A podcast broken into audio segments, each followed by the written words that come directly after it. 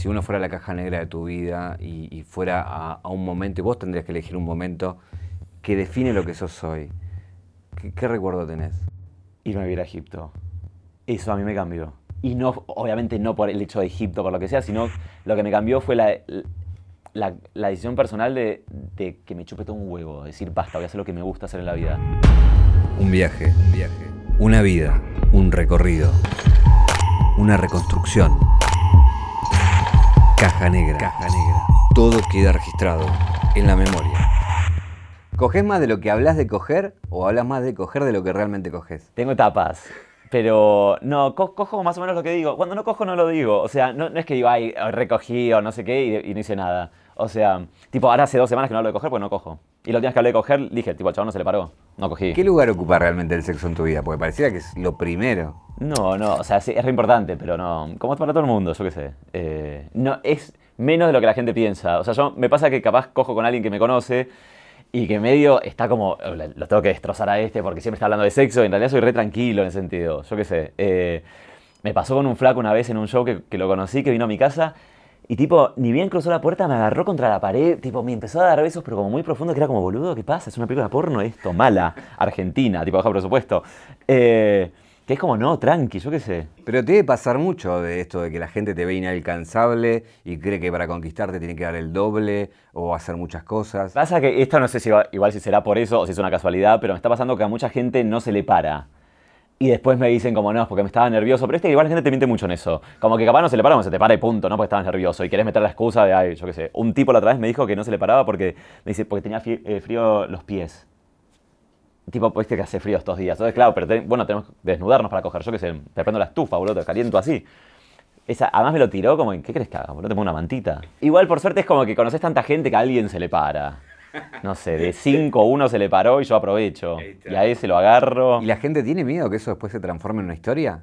Yo les pregunto, eh, todo el mundo piensa que yo como que ventilo, no me importa nada, pero posta que a la gente cuando pasa una cosa así, tipo que no se le para o algo que lo puede dejar poner mal parado al otro, le pregunto, tipo, ¿te jode? Nunca lo voy a robar y nunca voy a poner nada que alguien sepa, pero le pregunto igual por un tema de respeto, también el chabón se vino a mi casa, todo, no, no es que te uso y además encima que te cojo, después hago historias y es como que lucro, lucro, no, no, o sea, te pregunto y si te divierte, yo qué sé.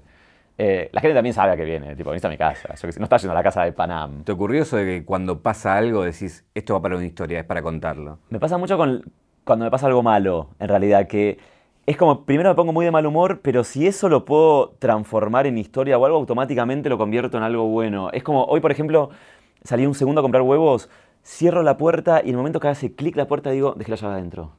O sea, y me olvidé y tenía que editar un video, después tenía que venir a esta entrevista, no tenía tiempo y me tuve que ir al laburo de mi vieja en subte porque llego más rápido que en taxi. Entonces, todo eso me divirtió mucho filmar. Entonces, terminó siendo algo como muy divertido, como que ahora no me arrepiento. Eh, yo sufro mucho cuando, capaz, sufro mucho, eh, cuando capaz pasa algo malo, pero que no lo puedo transformar en, en una historia o en un video. Como que ahí, capaz cuando algo me duele mucho en serio, es cuando no lo puedo... Después sí, seguramente. Cuando me pasó lo de Nacho, yo que sé, lo de mi ex, en el momento no hubiese podido hacer lo, lo que hice después. Y es lo mejor para los dos, ahora estamos pasando mal. Eh, pero nada, es como que. Es como que igual. A mí lo que me llamó la atención no es lo que contás, sino el hecho de que te muestres llorando. Eso como me, pareció fuerte. Es medio Mariana, o sea, es medio como onda que uno lo ve de afuera y te da vergüenza ajena. Cuando uno lo ve en otro decís como, mmm. Pero la realidad es que yo no, no, me muestro nunca así, o sea, yo no estoy llorando, tipo, no es que soy Vicky Politakis o, o, viste una Selena Vélez que sabe siempre rota en llanto. Eh, entonces es como, me pasó eso y la verdad que cuando lo quería, intenté contarlo, eh, o sea, filmé varias historias de eso. Y siempre que decía como el momento de corteo, ya nos separamos, me ponía a llorar. Y dije, ¿por qué lo voy a ocultar? ¿Por qué voy a poner todo el tiempo, viste, grabar de vuelta? Es como dije, ya fue, me siento así. Todo el mundo siente así cuando cortás con alguien. ¿Qué me voy a hacer el cool? El tipo, ay, no corté, está todo bien, quiero coger. O sea, em, yo qué sé. ¿Qué es lo que hace que un pibe de tu edad se ponga a llorar por cortar una relación? Y lo que pasa es que creo que va variando los temas por los que uno llora, según la edad. O sea, yo cuando, era, cuando tenía, no sé, 20 años o incluso 23, 25, eh, llorás como que todo es un dramón en la vida. Te, no sé, perdés un trabajo o algo y es como todo lo peor y no podés ver. No sé, yo una vez me acuerdo que había conseguido un trabajo que me pagaban muy bien. Y antes de empezar a laburar, me fui y tipo, gasté toda la guita en tarjeta de crédito, ya el sueldo que no había cobrado. Y después empecé a laburar y era un trabajo infumable, pero posta que no lo podía soportar. Eh, y me agarró una angustia, pero un llanto de... eh, o sea, me acuerdo que, no, que sentía como, bueno, me suicido, pero tipo aposta a ese nivel, onda, ¿cómo voy a hacer para pagar esto? Eh, ahora esas cosas obviamente no me pasan, pero creo que por amor todos lloramos siempre. Creo que es el tema que no pasa tanto por edad. Lo que sí pasa por edad, me parece, es cuánto tiempo te dura. O sea, yo me vieron en las historias llorando, pero eh, la verdad que estoy re bien. Por supuesto que tengo momentos de melancolía, pero son como momentos de melancolía que nunca llegan a un extremo o de pensar, viste, esas cosas medio suicidas que uno tiene, que, onda, ¿qué voy a hacer sin él? Ni en pedos, como que digo, ya está, estoy mucho mejor así. ¿Resolviste lo que es el amor ahora? Necesito estar con alguien con el que pueda ser yo totalmente libre y el otro también. No, no me gusta la gente dependiente, no me gusta que el otro quiera estar todo el tiempo conmigo porque a mí no me pasa eso con el otro. Y no quiere decir que no lo ame. Eh, idem con el tema de la monogamia, o sea, ya no, no es que no crea la monogamia, es que me acepté y me asumí no, mono- no monógamo como el 99% de las personas. Eh, por supuesto, la monogamia existe, hay gente que es monógama, yo no lo soy y la inmensa mayoría no lo es tampoco. Lo, lo sostienen por un tema social, cultural. Eh, entonces, ahora yo no podría estar con alguien que, que se plante como monógamo, porque me parece que estamos en dos momentos de la vida distintos, como que, no sé, ¿Y la idea de hijos tenés? no, no, no, no, no quiero. No, no me gustan los nenes, que no me O sea, igual viste que todo va cambiando, pero odio los, odio los nenes.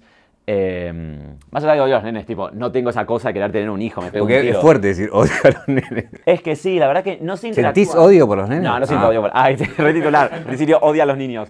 No, pero no siento esa cosa del niño que viene con moquillo, con el to- coso todo este todo brilloso, y que yo me quedo así, y viste que viene como que te hace como las manos como un perro, como para que lo alces. Eh, no sé cómo manejarme con eso, te juro, pero además me incomoda. ¿Y qué hace cuando viene un nene con los mocos y te hace así? Sigo caminando. O- y sí, no. O capaz si viene como faraona, sí, to- yo qué sé, una cosa, un abrazo. Pero igual me incomoda, ¿eh? Por- pero no porque sea niño, sino porque no sé bien cómo interactuar. Sé que interactúan de otra forma. O sea, no le puedo decir las cosas que, le- que te puedo decir a vos. Entonces, como que, ¿qué hago? ¿Le hago vocecita? Oli, no, no sé qué hacer. Y me incomoda. Eh, hablaba eh, con mi forma de ser y cómo soy y como, no, como la idea subyacente de intensidad en el, sentido, en el buen sentido estoy hablando, ¿eh? tipo con mucha energía. ¿Cómo controlas eso? ¿O lo controlas o sos así siempre todo el tiempo? No, igual es como, o sea, si vos ves solamente mis historias, parece que estoy todo el día arriba, todo el día cagándome de risa. Y mucha gente me pone como, ¿cómo haces para estar tan bien siempre? Chicos, estoy del orto. O sea, lo que pasa que muestro, todos elegimos mostrar una parte. Por más que yo muestre mucho, siguen siendo 14 segundos de cada historia. O sea, el día tiene 20 24 horas. Soy mucho más tranquilo de lo que parece. De hecho, soy mucho más casero. La gente piensa que estoy todo el día de fiesta. O siempre que voy a, a shows, por ejemplo, me dicen, ¿a dónde salimos de joda? ¿Vamos a fumar faso? ¿Vamos a la fiesta electrónica? Y es como, chicos, tengo show el día siguiente y me acuesto temprano y los días que tengo show no fumo faso, ni, ni me mando cualquiera. Es como que tengo, eh, soy muy responsable en el laburo yo, muy responsable. ¿Y qué haces en el momento que apaga la cámara? Siempre me dejo un día al mes para estar del orto, tipo al día anterior, la noche anterior, salir, detonarme zarpado y al otro día estar en cama, tipo todo el día así, eh, me veo con el suelo que me pasa, y después revivir al otro día. Trato de dejarme ese espacio porque me gusta mucho salir, eh, me gusta mucho pasar tiempo con mis amigos. Y la verdad que ahora con el tema de los shows y la gira no lo puedo hacer tanto. Porque todo el mundo trabaja, de, no sé, de 9 a 18, entonces no pueden venir a mi casa cuando yo estoy libre. Eh, y los fines de semana que, todos están libres, yo estoy laburando, estoy siempre de gira. Describime que es como es una noche detonada tuya. Eh, puede ser fiesta electrónica, pasti. sí, eso. Y con gente que te- que Ácido. te cuide. Ah, ya, si me de tirar todo esto, capaz de, tipo, están los niños así como quillo mirando, como, mamá, ¿qué es esto? Eh, sí, no, igual suena con gente que me cuide, no necesito, o sea, no está fuera de, no es que estoy fuera de control, tipo, estoy, ah, eh, pero, pero sí, me- o sea, me- yo qué sé. La, la gente que te ve cuando uno le pregunta sobre vos, como que la frase recurrente es, no puedo creer lo que estás diciendo. Sí.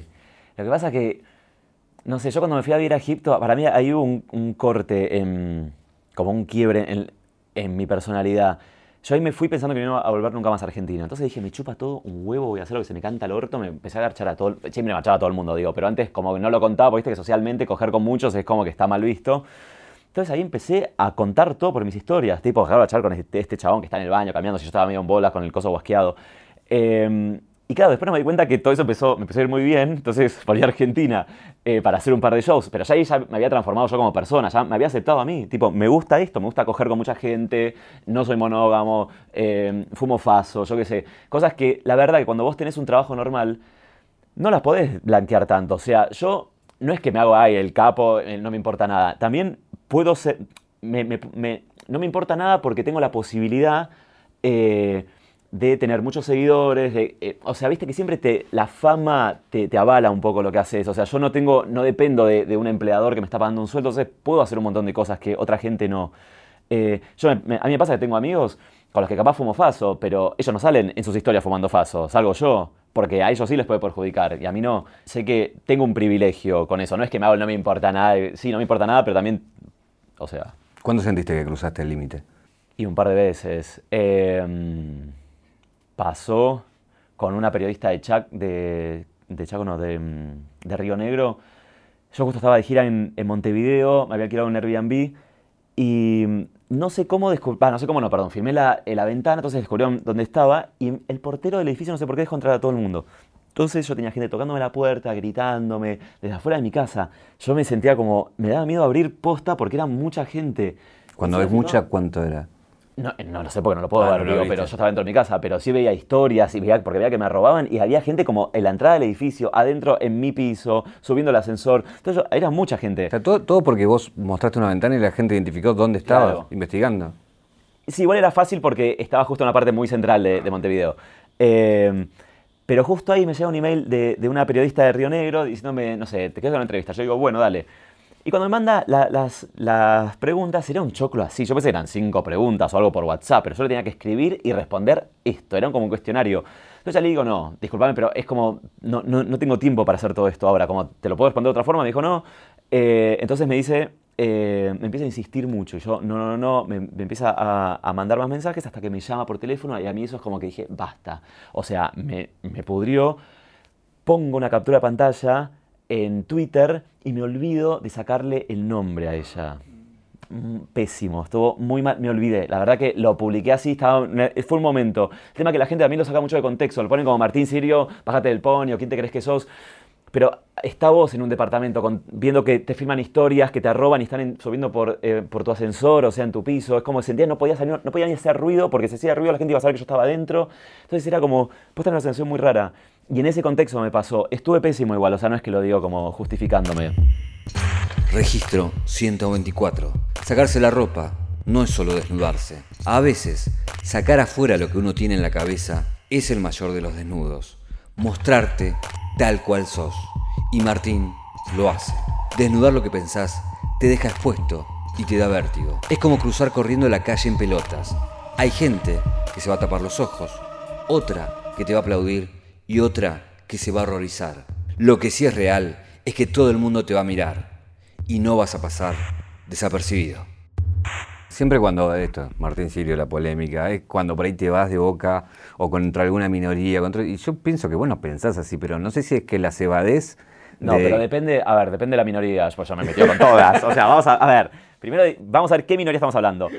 Eh, hubo un problema con, el- con el colectivo afro eh, que yo, haciendo un chiste, le dio a, a Lizardo Ponce, con el que grabo Carolos en el bar, le digo, él es la mano negra de Carolos, no sé qué. Claro, mano negra.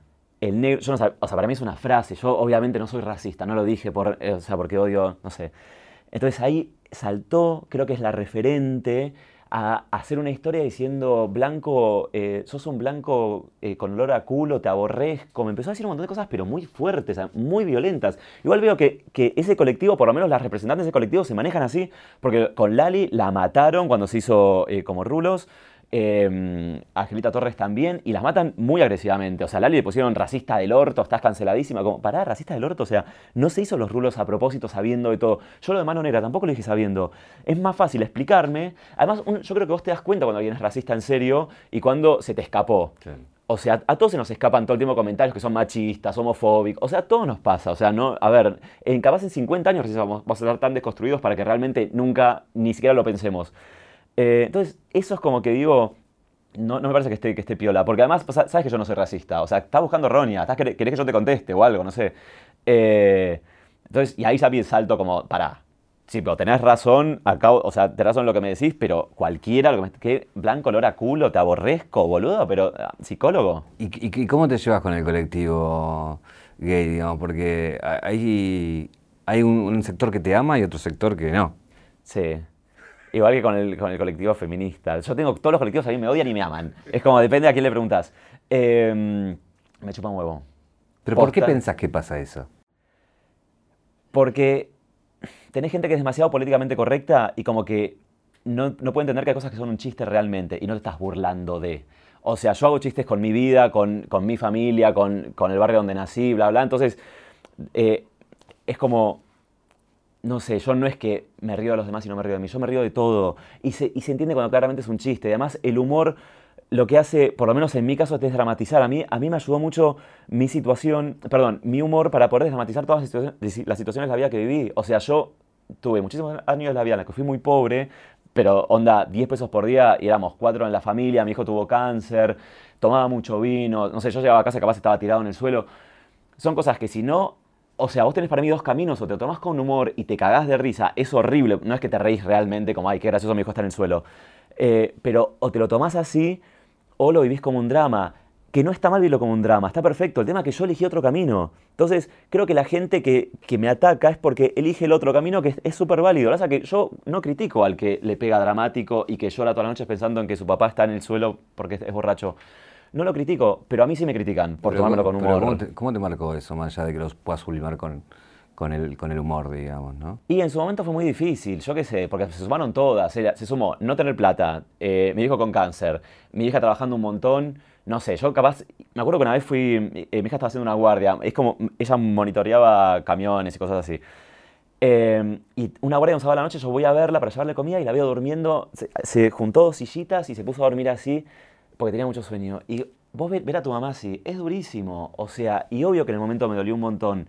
Por suerte ahora, como ya está todo superado eso, es como que me puedo reír de la situación, yo qué sé, pero en el momento siempre la, la pasas mal. Yo no, no, hacía humor con mi hijo con cáncer cuando mi hijo estaba muriéndose de cáncer, o sea, lo hago ahora. Con Nacho tampoco, con, mi ex no lo estoy comparando, digo, pero cuando me separé, yo estaba llorando todos los días, sintiéndome la peor mierda.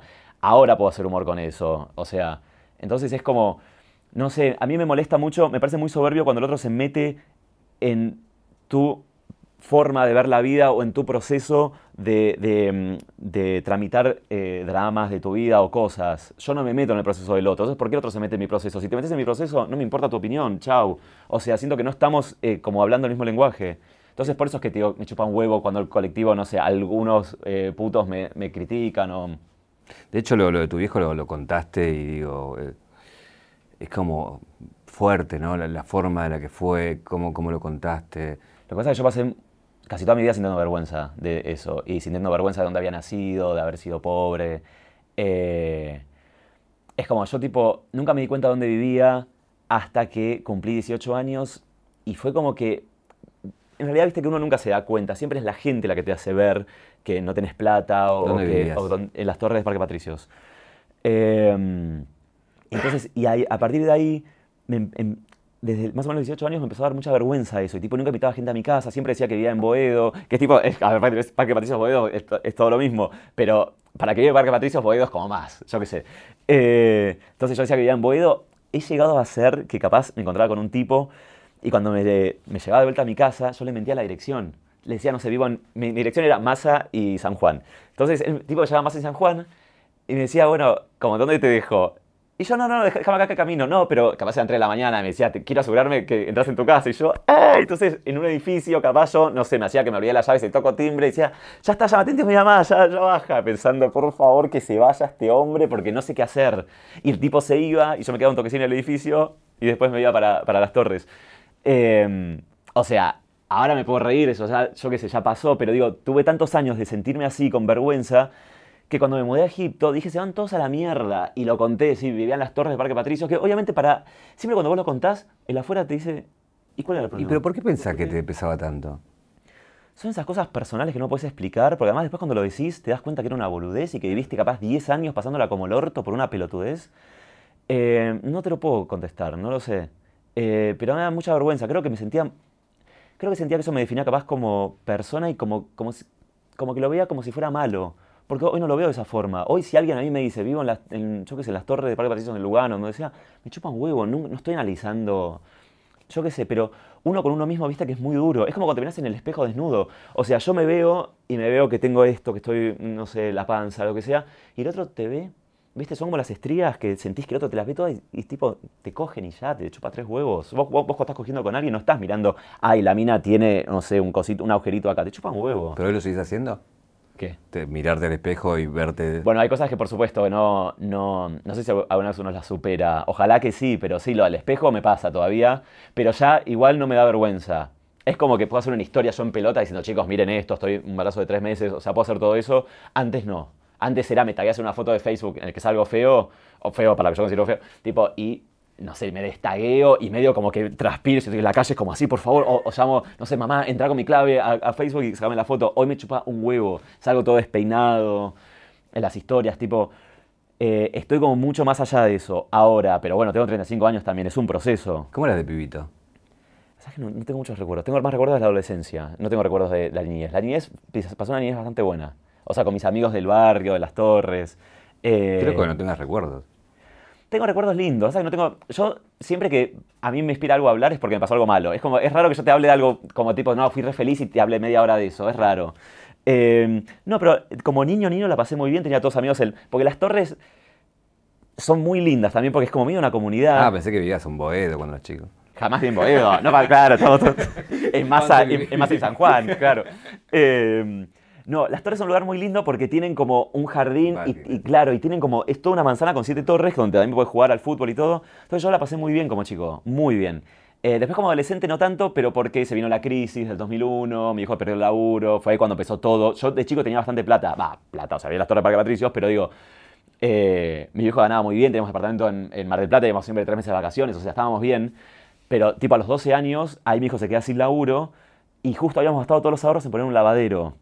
Entonces estábamos en pelotas, un lavadero. Aquí en Garza se corre poner un lavadero. Entonces, claro, el lavadero siempre dio pérdida.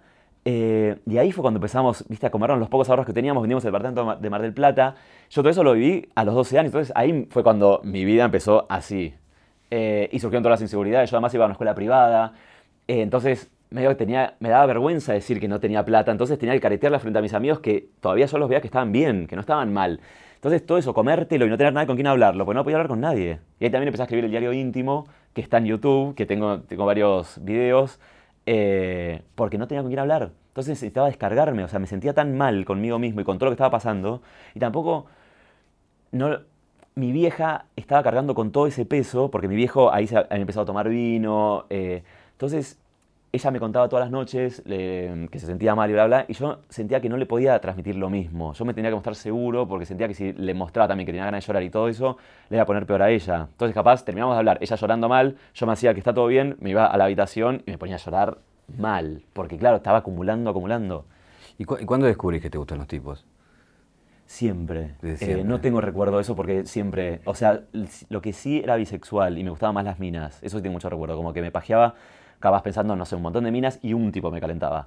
Pero después fue, empezando- fue cambiando, cambiando, cambiando hasta que después. Te creo que a los 17, 16 ya no me calentaba ninguna mina.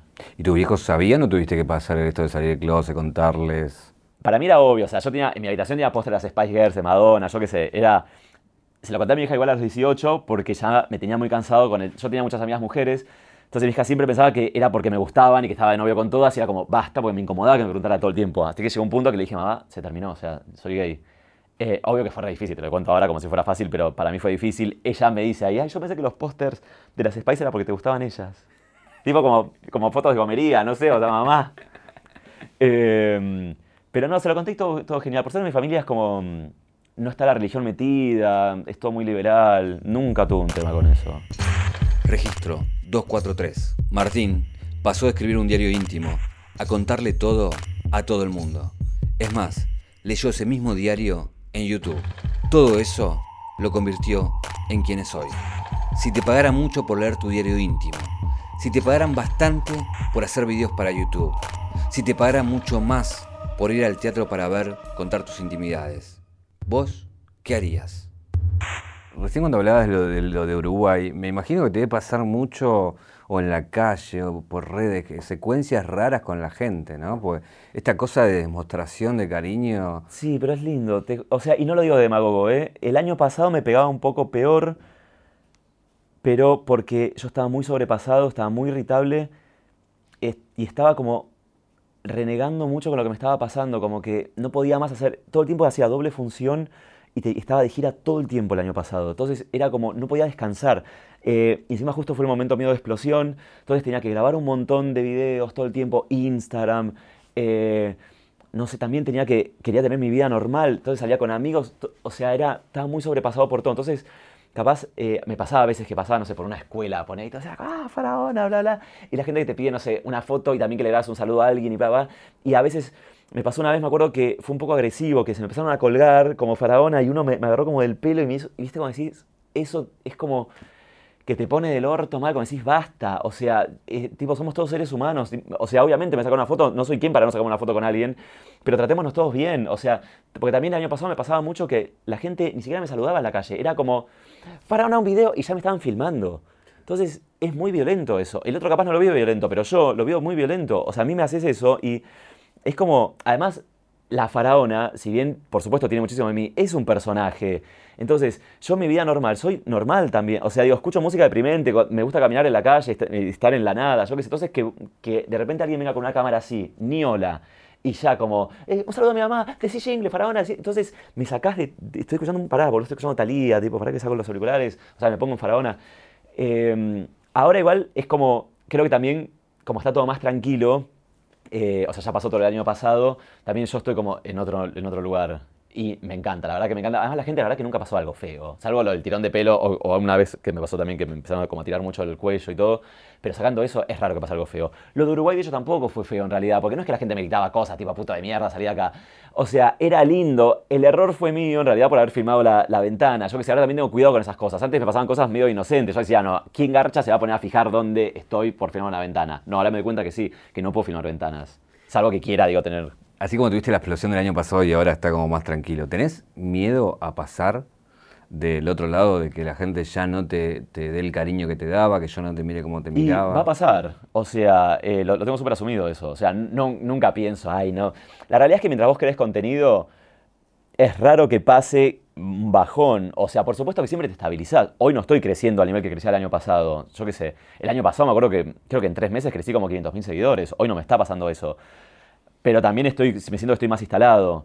Eh, yo qué sé, pero sí, va a pasar y, esto, y, y va a estar bueno también, porque como digamos que la vida de gira y estar todo el tiempo tan a full está bueno, pero también tengo ganas de estar un poco tranquilo en mi casa. Tengo días en los que digo, no quiero hacer nada, quiero estar pelotudeando, no haciendo historias todo el tiempo. Eh, me pasa, entonces cuando llegue, genial. ¿Solo estás mirando métricas todo el tiempo y Sí. obsesión? Eh, no sé si es obsesión, o sí, puede ser obsesión. Soy muy, muy workaholic, muy, estoy todo el día laburando. O sea, siempre estoy en la computadora, nunca estoy mirando tele, tipo, es raro, salvo que esté muy deprimido, si estoy muy deprimido sí me voy a ver Grey's Anatomy o algo, pero si no estoy siempre en la computadora. Pasa es que a mí mi laburo me divierte, o sea, no lo padezco. Y las métricas las miro como para ver, tipo, esto pegó, esto no pegó, punto. No es que la miro, tipo, ay, si esto no pega, pero a mí me encanta hablar de esto, no voy a hablar más. No, sigo hablando de lo que me gusta. Pero obvio que tenés que estar al tanto de lo que va pasando. Tipo, es mi trabajo. Hay, hay una, una cosa que, que veo en los pibes chiquitos, ¿eh? Eh, los niños que odias, de 8 a 10 años, 11, que le preguntas qué quieres ser y te dice quiero ser youtuber y ganar mucha plata. Es una locura eso. Es como que el youtuber es el nuevo rockstar. Tipo, antes vos querías ser las Spice Girls, no sé qué. Hoy quieres ser youtuber. Que a mí me parece una locura porque en realidad es prender una... A ver, no es prender una cámara y filmar porque obviamente hay mucho laburo, digo, pero lo puede ser cualquiera. Ser cantante no puede ser cualquiera. O sea, ser eh, las Spice Girls no puede ser cualquiera. En cambio, ser youtuber, literal, todas las personas que están mirando pueden poner una cámara hoy y subir un video a YouTube y ver qué pasa. Entonces, y está buenísimo eso. Es como que se, se democratizó eh, como la fama, no sé cómo decirlo, como antes uno, y yo también, la, la idea era, me va a descubrir Cris Morena, tengo que ir a casting, tengo que rogarle a todos, por favor, dame, dame este papel. Hoy es, me chupa un huevo, quiero hacer mi contenido, quiero hacer lo mío y ver, si, qué, ver qué pasa con eso. Pero es así, o sea, soy youtuber, te logré los seguidores y después viene la fama y los millones. Eh, bueno, la fama sí, obviamente, si, si lográs un montón de seguidores, viene fama. Eh, la plata, hay que ver cómo lo monetiza cada uno. Yo conozco muchos youtubers que tienen números muy grandes y muchos seguidores en Instagram y no pueden monetizar. O por supuesto ganan bien igual, tipo hacen con marcas o lo que sea, tipo ganan más que una persona, no- que una persona promedio, pero no les llegan los millones. Y Eso- a decir una persona normal, ¿ves? Hay que cuidarte. hay que- es verdad, claro, claro, es, es verdad. Claro, yo que soy, no normal, yo estoy como por encima de toda la normalidad. No, eh, hay que ver cómo lo monetizás. Cada uno tiene como su, su técnica, ponerle. Lo mío es los shows. También te deja plata YouTube igual, ¿eh? pero muy poca comparado con los shows. En mi caso, hay gente que hace un contenido que no da para shows. Entonces ahí tienes que sacar merchandising. Eh, en Argentina no está tan el merchandising porque pues, somos un país como medio eh, pobre, no sé cómo decirlo. Pero en otros países en Estados Unidos ganan millones de dólares solo con el merchandising. Porque esto del show también es muy de Argentina, ¿eh? No es tan común. En México, por ejemplo, no hacen shows. Eh, en México les, pagan un montón de guita para ir a eventos o no sé qué. Acá todavía estamos muy, muy en con el tema de YouTube. Entonces acá tienes que salir por otros, por otros medios. A mí me encanta el tema de los shows porque yo estudié actuación muchos años. Para mí es como... Es una locura estar arriba de un escenario. O sea, no es que lo hago por la plata. Obviamente me encanta ganar plata, digo, pero eh, lo hago porque, no sé, me preparé para eso, ponele. ¿Y cómo vivís la actualidad del país?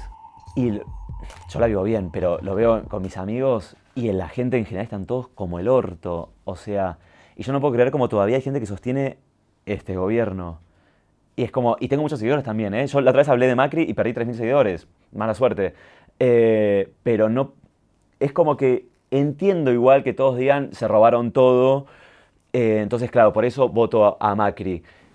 Pero es como que eh, pasan de largo el tema de que Macri primero también se robó todo de otra forma, mucho más elegante, porque la verdad que el peronista es tan ordinario para robar, o sea, agarra el bolsón de guita y te lo entierra en un convento, eso un macrista no te lo va a hacer, pero te hacen otras cosas, te das una cuenta afuera o te estatizan una deuda, yo qué sé. Em, pero es lo mismo. Entonces, es como, a mí muchos me dicen que soy un mediocre porque tengo como el pensamiento, roban pero hacen. Que ya sé que es un pensamiento de mierda. Obviamente lo mejor es que no roben. El tema es que, seamos realistas, roban. Todo el mundo va a robar. O sea, todos los políticos roban, todos. Sean kirchneristas, macristas, lo que sean, van a robar. Pero por lo menos hay unos que te cagan de hambre y otros que no. Yo prefiero estar con los que no me cagan de hambre. No sé. Eh, y con Macri la verdad que veo que estamos cada vez peor. Y este año es como fulminante. Lo veo con todos mis amigos. O sea, que están todos del orto. Ya sabemos a quién votaste entonces. Sí. Sí, sí, no tengo ningún problema de hablarlo a eso. Sí, eh, o sea, voy a, eh, voté las paso eh, a Alberto Fernández y lo voy a votar también en Coso. Hay una pregunta que, que tenemos acá que, que tiene que ver con el programa Caja Negra, que es un ciclo. Eh, si uno fuera la caja negra de tu vida y, y fuera a, a un momento, y vos tendrías que elegir un momento que define lo que sos hoy, ¿qué, qué recuerdo tenés? Irme a vivir a Egipto. Eso a mí me cambió. Y no, obviamente no por el hecho de Egipto, por lo que sea, sino lo que me cambió fue la, la, decisión personal de, de que me chupe todo un huevo. Decir, basta, voy a hacer lo que me gusta hacer en la vida. Porque la vida que tengo, si la sigo así como hasta ahora, me va a llevar a estar del orto mal y no quiero... eh, mi vieja siempre me decía, con respecto al laburo, vos al laburo no va- al trabajo no vas a divertirte. Eh, vas a ganar plata para comprarte tu casa, bla, bla. Yo eso siempre es como, dije, esto no, para mí no es así. El laburo tiene que ser un lugar donde yo la pase bien, o sea, no puede ser una mierda. Y, y no puede ser simplemente, ay, no, pero este laburo me deja, yo que sé, mucha guita, entonces lo sigo haciendo que lo odie. No, yo eso le dije, chau. Cuando me fui a Egipto, la verdad que estaba muy bien. Eh, y, y viví tipo en hostel de 3 dólares, tipo, nada, yo qué sé, re tranqui. Eh, pero a mí, a mí eso me cambió, como decirle chau a esa vida. Lo que veo en, en todos los videos que has visto, visto tuyo y, y a lo largo de la, la entrevista lo, lo decís, esto de no deprimirme, ¿no? Como hay, hay todo el tiempo una búsqueda tu- tuya de, de estar mejor siempre, digamos, ¿no? ¿Eso, ¿Eso es adrede, lo pensás o...? En realidad yo lucho muchísimo con, con estar triste, porque yo tiendo a estar triste. Eh, o sea, yo tiendo naturalmente a estar melancólico y todo eso. Entonces, estoy tratando de aprender a aceptar ese lado mío, porque en realidad lo luché muchísimos años y la realidad es que es parte de la vida. O sea, no, no existe, no sos todo blanco ni todo negro. O sea, es como estamos todo el tiempo bien y mal, bien y mal, y nos pasa de todo todo el tiempo. Y si no lo asumimos, lo vamos a pasar como el orto, porque es irreal pensar, planear una vida feliz eh, o triste, digo, la vida tiene todo. Entonces ahora estoy tratando de, cuando estoy mal, no intentar estar bien. Decir, estoy del orto, listo, sí, voy a ver Grey's Anatomy. Voy a llorar con películas de cáncer y voy a escuchar música deprimente, voy a recordar a mi ex, yo qué sé. Eh, como abrazar ese estado que también es un, es un lugar muy creativo. A mí me ayuda mucho eso y cuando estoy triste, muchas veces me salen como las mejores historias, tipo que decís, como esta secuencia de historias fue, no sé, re graciosa o lo que sea, porque es como, eh, pues nada, es lo que nos pasa a todos, yo qué sé, estoy tratando de aceptarlo, todavía no llegué a aceptarlo igual, ¿eh? siempre que estoy triste es como que, viste, está la pregunta, ¿por qué estoy mal? ¿Qué puedo hacer para solucionarlo? Cuando en realidad no hay que hacer ninguna pregunta, a veces estás triste o estás triste y déjate ser, tipo, ya fue. No, hay, hay, eh, una persona que me dijo que uno se manda las mayores cagadas cuando está muy contento, muy triste.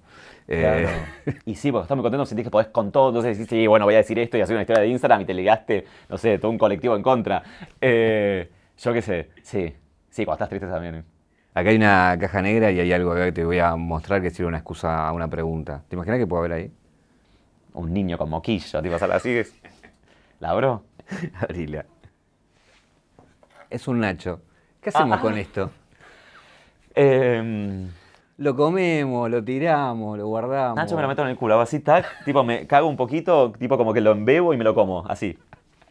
Toma, te lo regalo. Gracias. Eh, ¿Hay una- alguna, alguna pregunta que no te hice?